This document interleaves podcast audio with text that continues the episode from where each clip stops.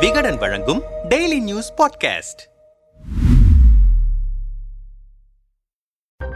திமுகவில் மகளிர் அணி மற்றும் மகளிர் தொண்டர் அணி அமைப்பாளர் துணை அமைப்பாளர் பதவிகளுக்கான நேர்காணல் மாவட்ட வாரியாக நடந்து வருகிறது. இந்த நேர்காணலை கடந்த பிப்ரவரி பதினோராம் தேதி திமுகவின் துணை பொதுச் செயலாளர் கனிமொழி அண்ணா அறிவாலயத்தில் தொடங்கி வைத்தார். இதைத் தொடர்ந்து மாவட்ட வாரியாக நேர்காணல் நடைபெற்று வருகிறது. திமுகவின் மகளிர் அணி செயலாளராக ஹெலன் டேவிட்சன் நியமிக்கப்பட்டிருக்கும் நிலையிலும் அணியின் நடவடிக்கைகளை மேற்பார்வையிடும் பொறுப்பு கனிமொழிக்குத்தான் வழங்கப்பட்டிருக்கிறது. அமைப்பாளர் பதவிக்கான நேர்காணலை கனிமொழி தொடங்கி வைத்ததும் அந்த வகையில்தான். ஒவ்வொரு மாவட்டத்திலும் நேர்காணல் தொடர்பாக வெளியிடப்படும் விளம்பரம் நோட்டீஸ் உள்ளிட்டவற்றில் கனிமொழியின் படமும் இடம்பெறுகிறது. ஆனால் கோவை மாநகர் கோவை தெற்கு கோவை வடக்கு மாவட்டங்களுக்கு நடைபெறும் நேர்காணலில் கனிமொழியின் படம் அழைப்பிதழில் இடம்பெறவில்லை என கொதிக்கிறார்கள் கனிமொழியின் ஆதரவாளர்கள். கனிமொழிக்கு பதிலாக அமைச்சர் உதயநிதியின் படம் விளம்பர நோட்டீஸில் இடம்பெற்றிருப்பது புதிய பஞ்சாயத்தை கிளப்பியிருக்கிறது. இது தொடர்பாக கனிமொழியின் ஆதரவு மகளிரணி நிர்வாகிகள் சிலரிடம் பேசினோம். மார்ச் இருபத்தி இரண்டாம் தேதி கோவையில் நடைபெறவிருக்கும் இந்த நேர்காணலுக்கு அமைச்சர் செந்தில் பாலாஜி தான் தலைமை வகிக்கிறார். நேர்காணலுக்காக அச்சிடப்பட்ட விளம்பர நோட்டீஸில் கனிமொழியின் படத்தை திட்டமிட்டே புறக்கணித்திருக்கிறார் அவர். மகளிரணிக்கு மேற்பார்வை பொறுப்பு கனிமொழிதான் என கட்சி தலைமையே அறிவுறுத்தியிருக்கிறது. ஆனால் கனிமொழியின் பெயர் படத்தை நோட்டீஸில் போடாமல் அமைச்சர் உதயநிதியின் அறிவுறுத்தலில் அணி பதவிகளுக்கான நேர்காணல் நடைபெறும் என நோட்டீஸ் அச்சடித்திருக்கிறார் செந்தில் பாலாஜி. உதயநிதியின் படத்தையும்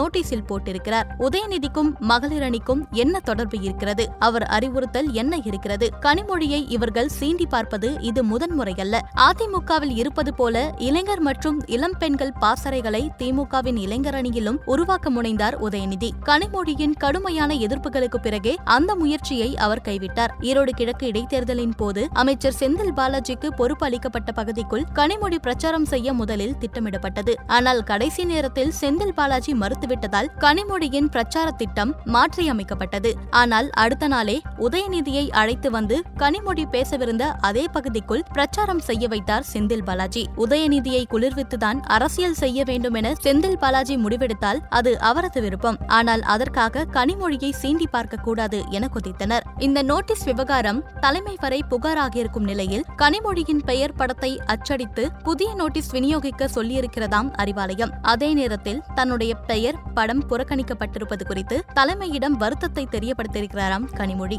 கட்சி மேலிடமும் அவரை சாந்தப்படுத்தியதாக கூறப்படுகிறது. இந்த நோட்டீஸ் விவகாரத்தை பெரிதுபடுத்தாமல் ஆறப்போட பார்க்கிறது திமுக மேலிடம். ஆனால் பொறுமைக்கும் ஓர் எல்லை இருக்கிறது என்கிறார்கள் கனிமொழியின் ஆதரவாளர்கள். விவகாரத்தின் சூடு தணிகிறதா இல்லை இன்னும் சூடாக போகிறதா என்பது போக போகத்தான் தெரியும்.